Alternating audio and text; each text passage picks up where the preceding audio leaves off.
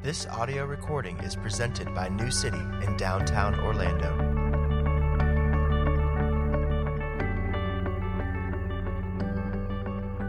This morning's scripture reading comes from Luke chapter 24. As they were talking about these things, Jesus himself stood among them and said to them, Peace to you. But they were startled and frightened and thought they saw a spirit. And he said to them, Why are you troubled? And why do doubts arise in your hearts? See my hands and my feet, that it is I myself. Touch me and see, for a spirit does not have flesh and bones as you see that I have. And when he had said this, he showed them his hands and his feet. And while they were they still disbelieved for joy and were marveling, he said to them, Have you anything here to eat? They gave him a piece of broiled fish, and he took it and ate before them. This is God's word. Thanks be to God. Seated. Uh, I need to begin by saying that I misspoke in my sermon last Sunday, and I had thought that this week would be our last sermon uh, in this series through many of these unique passages of Luke. But in addition, today we have, I believe, uh, one more sermon to go next week. And so I had said last week that we would uh, talk about verses 44 and following uh, this week. And those are the very famous verses in which Jesus claims to be the hero of all of the scriptures, and he essentially teaches us how to read the Bible uh, in verses 44 and following. But again, I'm going to cover, Lord willing, those verses uh, next week. I had thought that the text just read to you would simply be a part of the scripture reading um, that would include all of the remaining verses in Luke 24. But I got excited about um, a few things in our passage, and so I just decided we'd spend an entire sermon on those things. So, our passage is yet another uh, post resurrection experience uh, of Jesus' disciples. It's another post resurrection experience of Jesus, and all of these in Luke's gospel happen in chapter 24. In verse 36, Luke writes uh, this As they, uh, meaning the followers of Jesus in the upper room, as they were talking about these things, Jesus himself stood among them.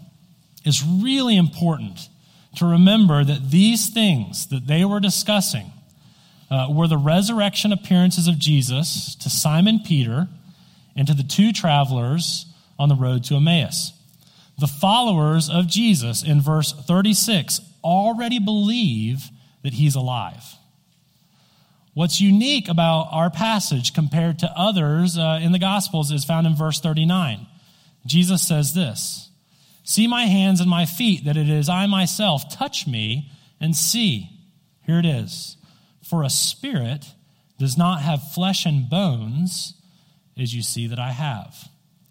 The Apostle John in his gospel does tell of Jesus uh, telling Thomas uh, to touch his hands and his side. But, but in John's gospel, uh, the point there is to prove to Thomas that Jesus was alive, that this was he and this was not another. The, the point in Luke, what, what I want to consider uh, this morning, is not so much that this is Jesus, but that Jesus had to convince his followers that he had a body, that he was flesh and bones.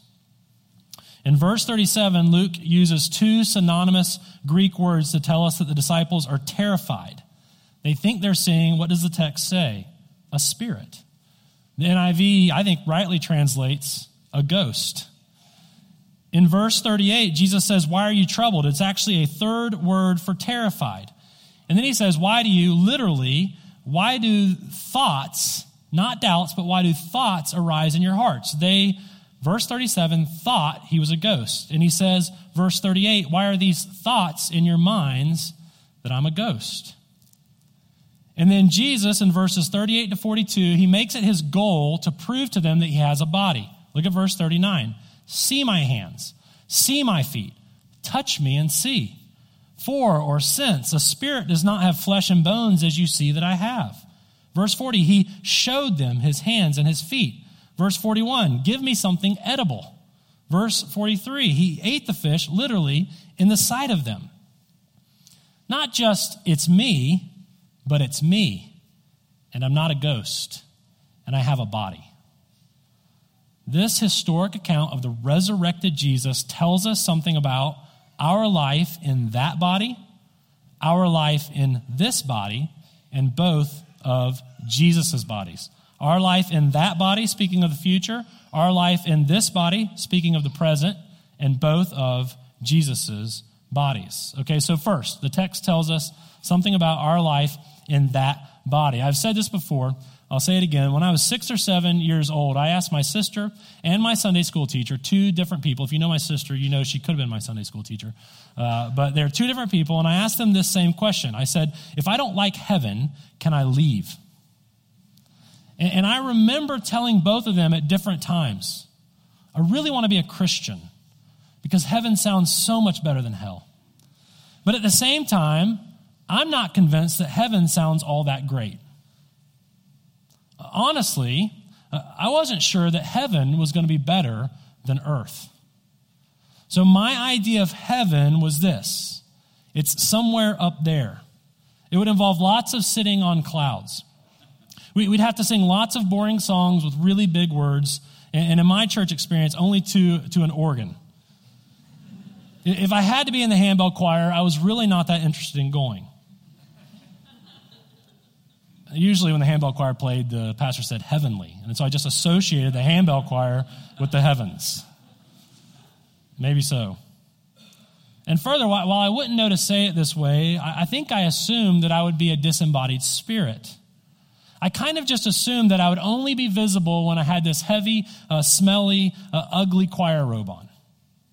I don't know exactly how I saw myself, but, but I am sure that I didn't see myself in the way the Bible describes my life and my body in that future time and that future place. I actually asked my sister and my teacher if I could open the door to heaven and see it before I committed my eternity to it. Forever is such a long time. I'm not sure what I would have chosen uh, if I decided I didn't want to go in. So I was a pretty cerebral six year old, but I wasn't perfectly logical, okay? But I just wanted to know before I commit, can I see it? And the bottom line is this I think our lives show functionally that we struggle with what I struggled with mentally at the age of six.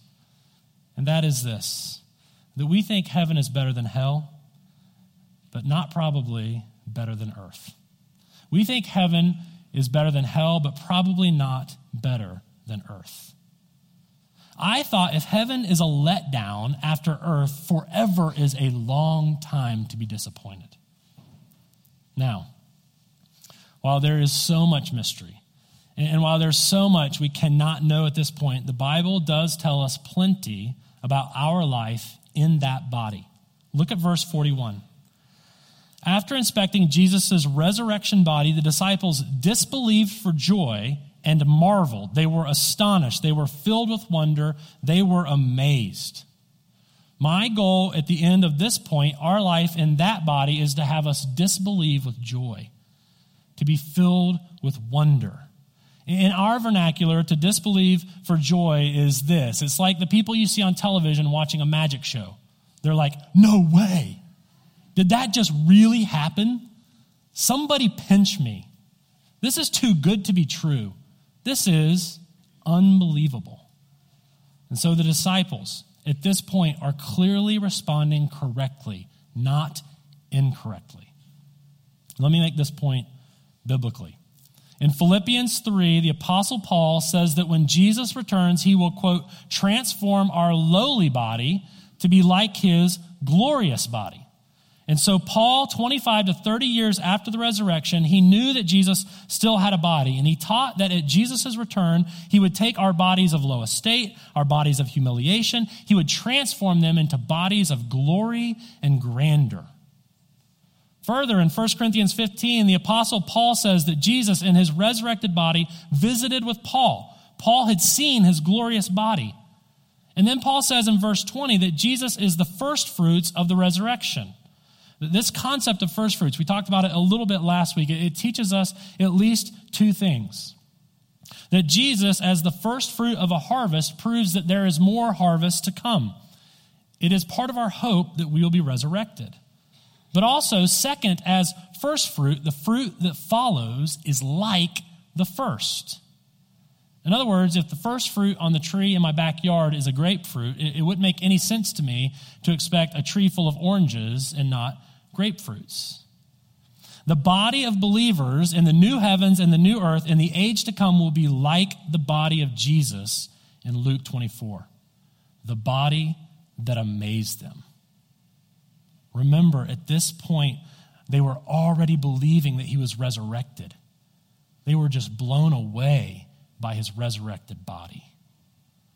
Paul in 1 Corinthians 15, he goes on to make comparisons. He says, between the body we have now and the body that we will have in the resurrection, he says, our bodies now are perishable. It's not just that they can die, but they decay. Our bodies will be imperishable. We won't just be uh, immortal, but we won't experience decay. We won't experience destruction. We won't dis- experience in any way diminishment. Paul says of our bodies now that they are filled with weakness. It's a word for illness. He says, but then we will be filled with power. Paul says that our bodies now are bodies of dishonor, disgrace, humiliation, and shame, but that our bodies will be bodies of glory. Glory in the Bible means grandeur and splendor and beauty, and almost always associated with glory is light. Interestingly enough, both the Old Testament and the New Testament clearly teach that our resurrected bodies will shine like light bulbs, light from within. What did the disciples think they saw in Luke 24? A spirit, a ghost, some sort of light without physical substance or matter. Interesting, huh? And Jesus says, Touch me, feel me, glory and body. We will never get sick.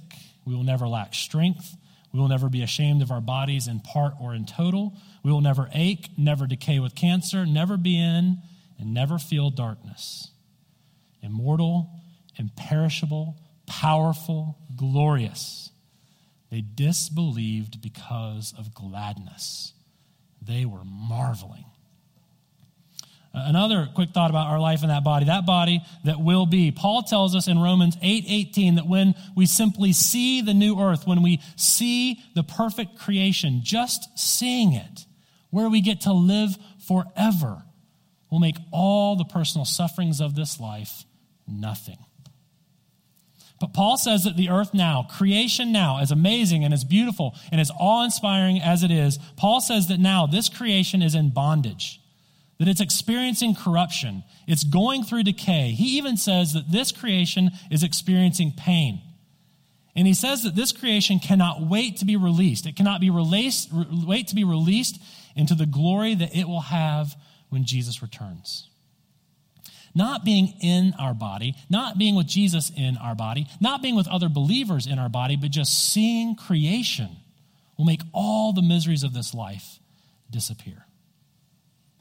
In our call to worship, Psalm 96, we, we read that at the return of Jesus, when he sets up the totality of his kingdom, when he vanquishes evil and death forever, the psalmist writes, The heavens will be glad, not the heavenly beings.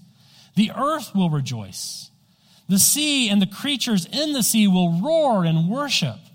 The field and all that lives in the field will exult and worship. And then he specifically says, The trees of the forest will sing and dance for joy before the Lord.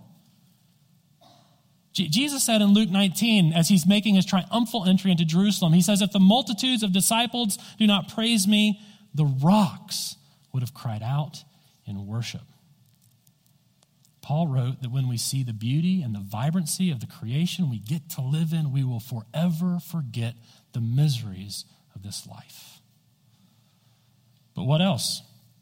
What else about our life in that body? Think about verses 41 to 43. Look there if you would. Remember, at this point, uh, the disciples are not terrified, but they're marveling.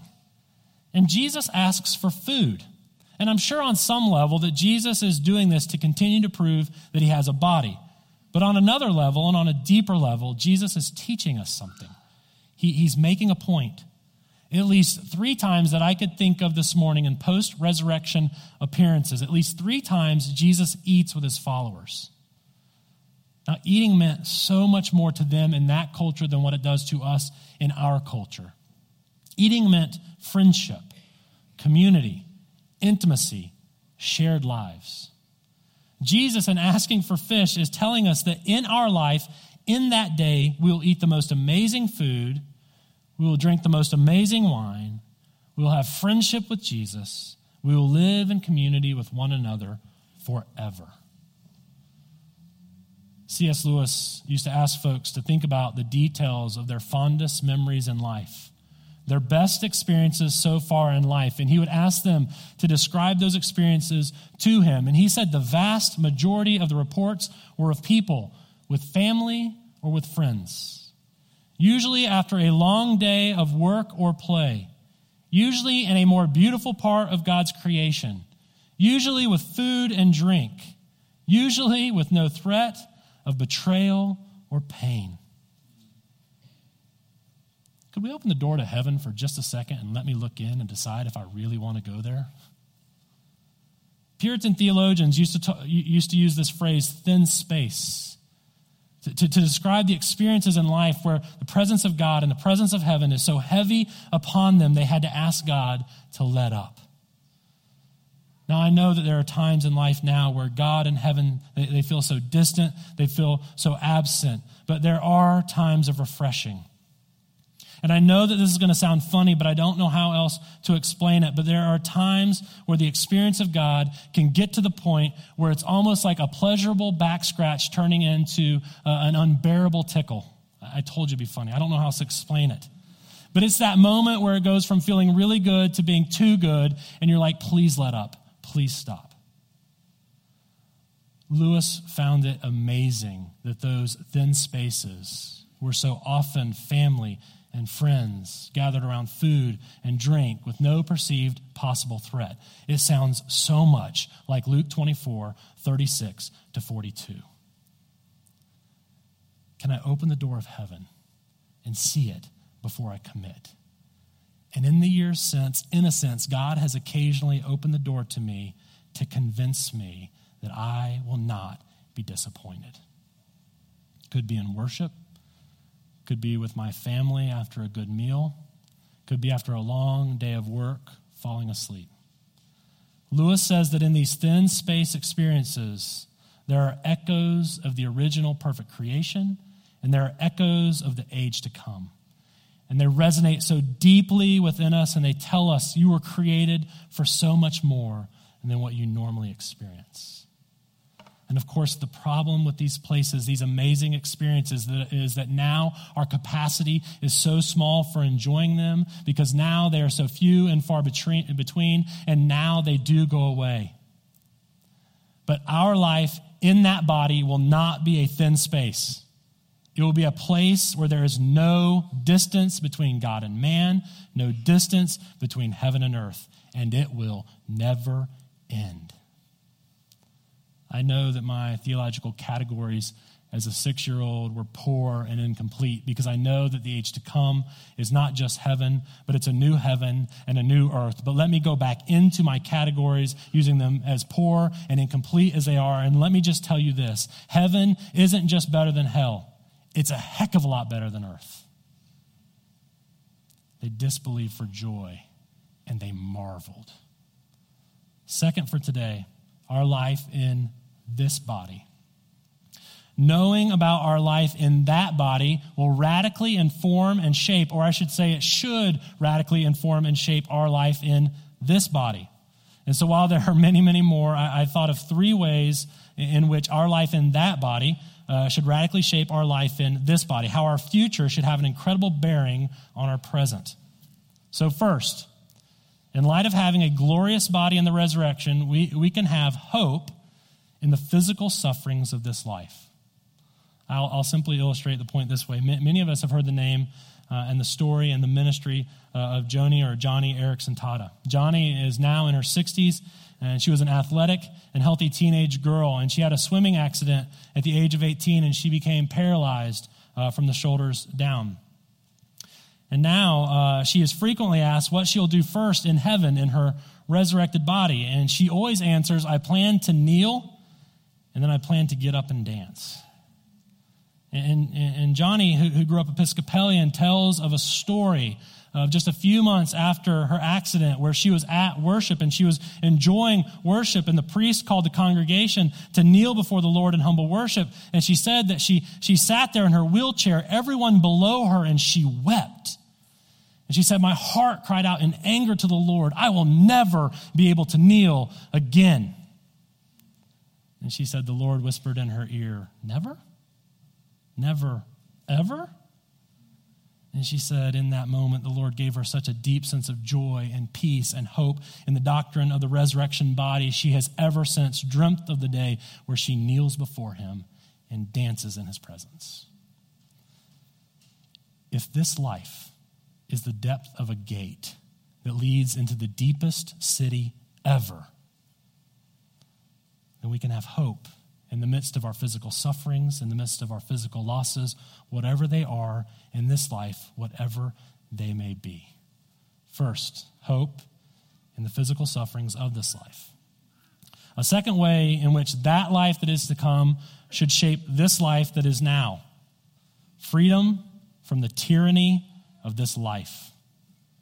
Simply stated, if this life is all we have, or more specifically, if this body is all we'll ever have, that puts such incredible pressure on us in how we live this life and what we do in this body. Think about the bucket list. The Bucket List is a movie I did not see, although I want to. Some of my favorite actors are in the movie. I have nothing against the movie, and I am not necessarily against the concept of having a bucket list. But I just want you to think with me for a second. Okay, if you're wondering what a bucket list is, um, uh, listen to how bucketlist.org presents itself uh, uh, on its first page. Log and catalog all the stuff you want to accomplish before you expire.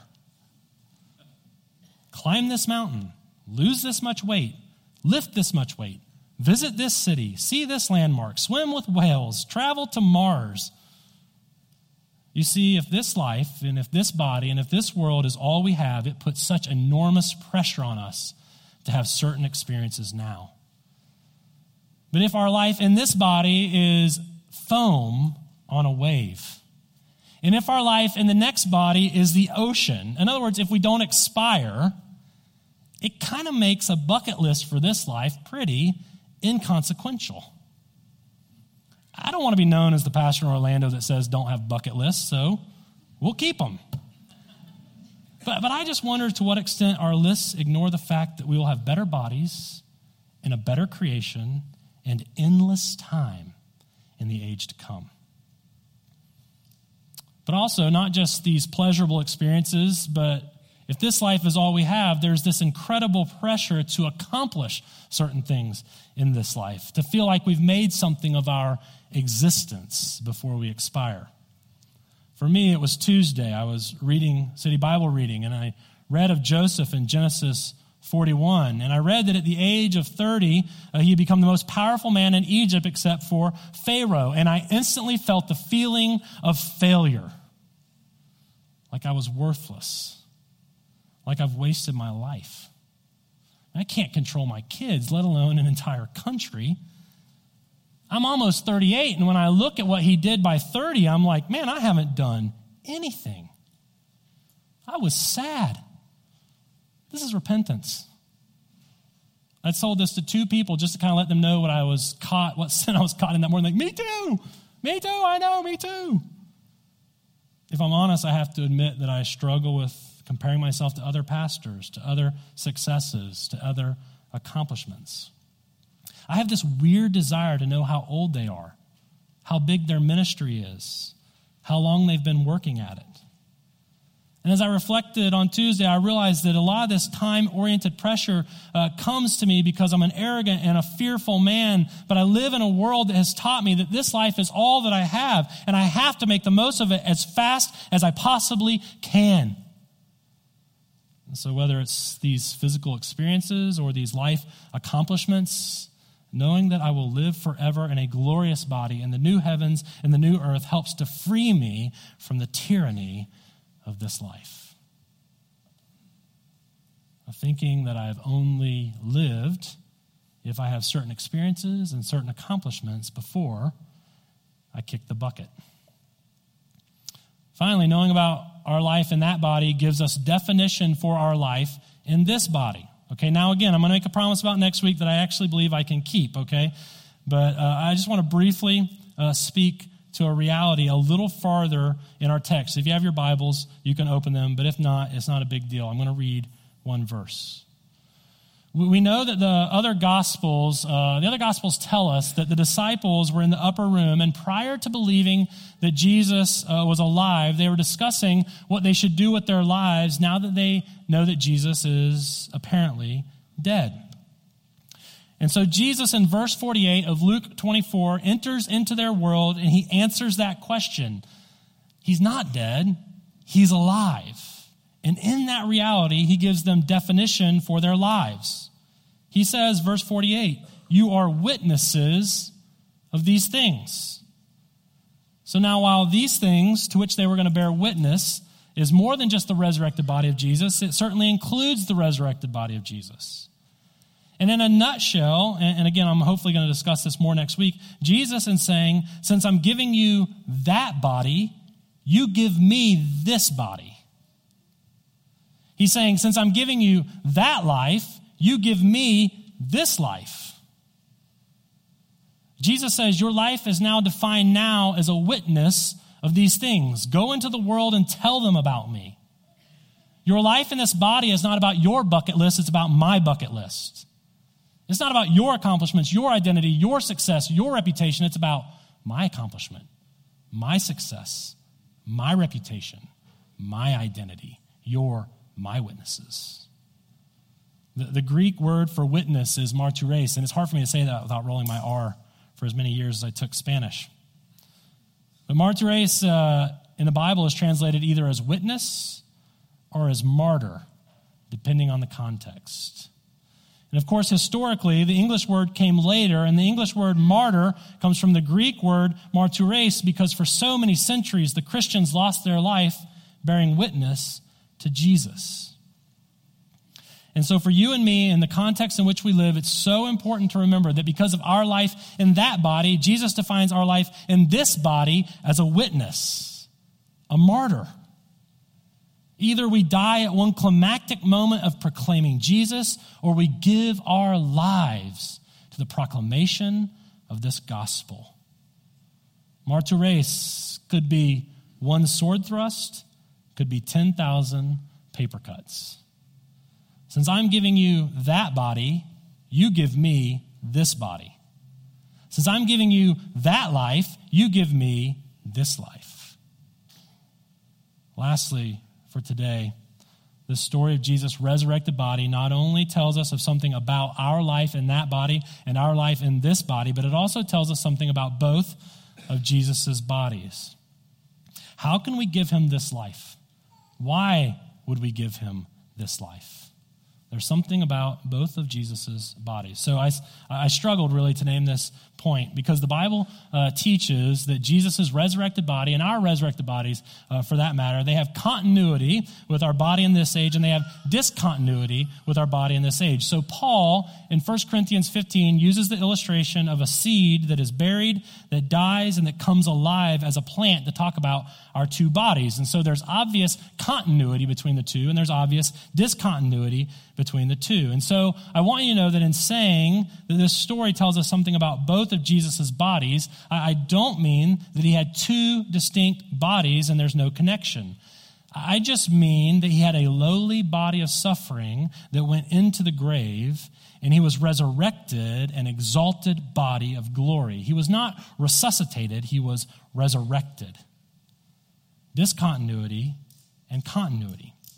You can imagine sort of the time and the speculation and the conversation between theologians as to what the continuity is and what the discontinuity is. But amidst all that speculation, amidst all that uncertainty about uh, what is true of Jesus' body compared to the old and what is not true compared to the old, there's one continuity between both bodies that we need to catch in our text today.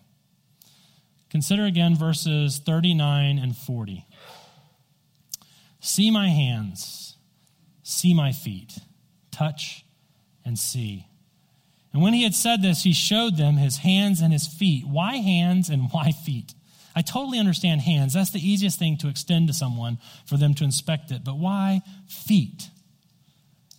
In John 20, we read that Thomas was not there the first time that Jesus appeared to his disciples in the upper room. And upon hearing the report that Jesus was alive, Thomas disbelieved, and he said, Unless I see and stick my finger into the holes in his hand, and unless I place my hand into his side, I will not believe. Three days prior, Jesus had died the horrific death of Roman crucifixion. After unjust trial, after being beaten, after mocked and shamed, his hands were spiked to a cross and his feet were either put together in front of him or put together behind him. And with one spike, his feet were driven into the tree. Once Jesus on the cross had died, a Roman soldier cut a gaping wound into his side to make sure that he was really dead. Upon resurrection, Jesus' body was so amazing, so glorious, and so brilliant, the disciples disbelieved for joy and were marveling some incredible discontinuity with what they've seen for three years. But at the same time, this continuity, holes in his hands, feet, and side. Holes so large that Thomas could stick his finger into Jesus' hand, and he could stick his hand into Jesus' side forever reminders and markers of the love and the grace and the sacrifice of Jesus for sinners like us. This is a clear and repeated theme in the Bible. In Revelation 5, John writes of Jesus at the throne, the resurrected Jesus at the mercy seat of God's throne. And John said that Jesus was standing, so he's alive, but he had the appearance of a lamb that's been slain still has the holes. A forever reminder to us of the grace and the love and the sacrifice of Jesus for us. We have not lived for him in rebellion, we have lived for ourselves. Jesus, perfect, spotless Lamb of God, goes to the cross, is spiked through the hands and the feet, has the sword thrust into his side. And in his glorious resurrection body, those holes are still there so that forever we will remember the love and the grace and the sacrifice of God for us. His resurrection body still has the marks of his love. Here's how, here's why. This is how, and this is why we can give this body and this life to him and bearing witness for him. Jesus says, Since I gave my life to give you that life, since I gave my body to give you that body, trust me and give me this life and this body. Let's pray. Jesus, we thank you that when you said peace to you, to your disciples, you raised your hand to benedict them and bless them, and in your hand was a hole. We thank you for this reminder to them that they will be whole forever because you were driven through at the cross. Jesus, we thank you that our forever is heaven because you went to hell for us. We thank you that our forever is in a body of glory because you took on a body of suffering to die for us. We thank you that our minds cannot imagine where we're going. What bliss, what fun, what hope. Jesus, we praise you that every day of our lives we discover that your love is more beautiful and more fresh and more new and more glorious than we can imagine.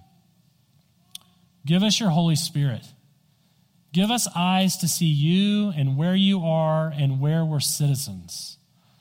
Help us to live as though we're citizens of heaven and not earth. Show us how to live in this place, not seeking life, but living because you've given us life. May we be such an extravagant blessing to our neighbors and to our family and to our friends and to this city that the only reason we live so well before them is the hope that we have in you. God, free us from the tyranny of trying to find life in this life. Send us into this life with the life you've given us in Christ. In your name we pray. Amen.